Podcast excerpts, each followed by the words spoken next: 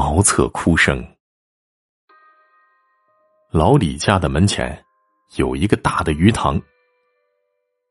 后来为了自己，也为村民方便，老李便在鱼塘边上建了一个茅厕，可供附近居民方便之用。突然有这么一天，村子里出现了一个传闻，说这个茅厕里有鬼。晚上进入茅厕方面的人都会听见哭声。对于这样的传闻，老李肯定是万般不信，因为自己晚上也会到这里解手，为什么自己就没听见哭声呢？再说了，这茅厕离自己家非常近，村民添油加醋的不断传话，结果就说到老李家肯定会走霉运的。于是老李便打算见一见。这茅厕里哭泣的鬼。有一天，半夜凌晨一点多，老李突然感觉肚子疼，马上拿起手纸跑向鱼塘边的茅厕。突然想起茅厕有鬼的传闻，他心里也开始犯嘀咕了。但是因为想知道真相，这老李也就鼓足勇气去了。一直到拉完了，老李也都没听到任何的哭声。心里想：“哼，不知道哪个挨千刀的在村子里造谣生事于是就回家睡觉了。脱掉外衣，又顺手把自己脖子上那根红绳子拽了一下。这红绳子上挂着的是老李在一个道观里求的护身符。老李抓着护身符，嘴里咕哝着：“难不成是因为这个护身符，所以我没听见鬼的哭声啊？”反正自己没有听见所谓的鬼哭，老李心下就安心睡了，一下子就进入了梦乡。老李忽然听到家门口有人在哭，像是一个女人的声音。老李躺在床上，睁着眼睛仔细的听着，果然是一个女人在哭，于是打开门走了出去。眼前这一幕也是把老李吓了一大跳。院里站着一个裸体女子，全身毫无血色，头发湿漉漉的，还在滴水，一直在低着头抽泣着。老李向那女子问道：“你谁呀？你怎么不穿衣服？”啊？”女子也不回答，只是在哭。老李想上前一步看清女子的模样。突然，那女子一抬头，一张七窍流血的脸，张着血盆大口，向着老李扑去。老李一闪避，摔了一跤。哎呦！哎呀！哎呀！哎呀！哎呀！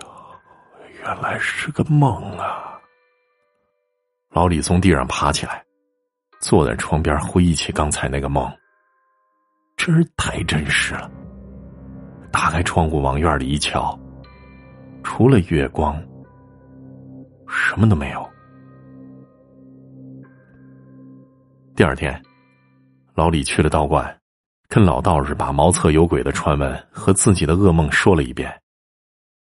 老道听了之后，掐指一算，说道：“嗯，老李啊，你这是犯了灾煞，我跟你一起去看看吧。”老道士跟着老李走到鱼塘边的厕所旁。拿出罗盘，左转右转的，眉头一皱，说道：“有点奇怪呀，你这鱼塘里是否有人淹死过？”老李回答：“这鱼塘有很多年了，一直在我家门前，我从来没听说过这儿淹死人过。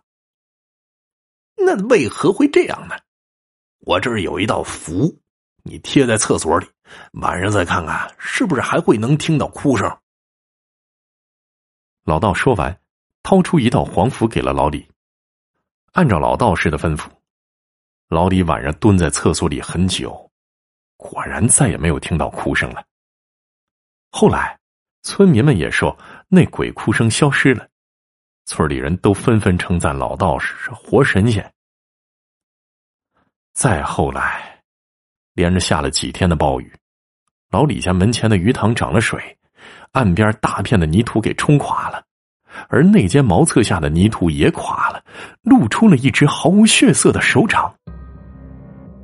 当时正好有人在茅厕里方便，低头便看到了，吓得连屁股都忘擦了。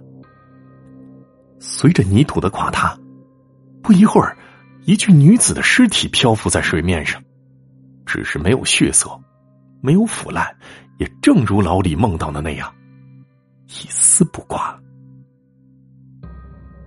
村民们报了警，警察调查之后发现，这具尸体就是两年前失踪的女子。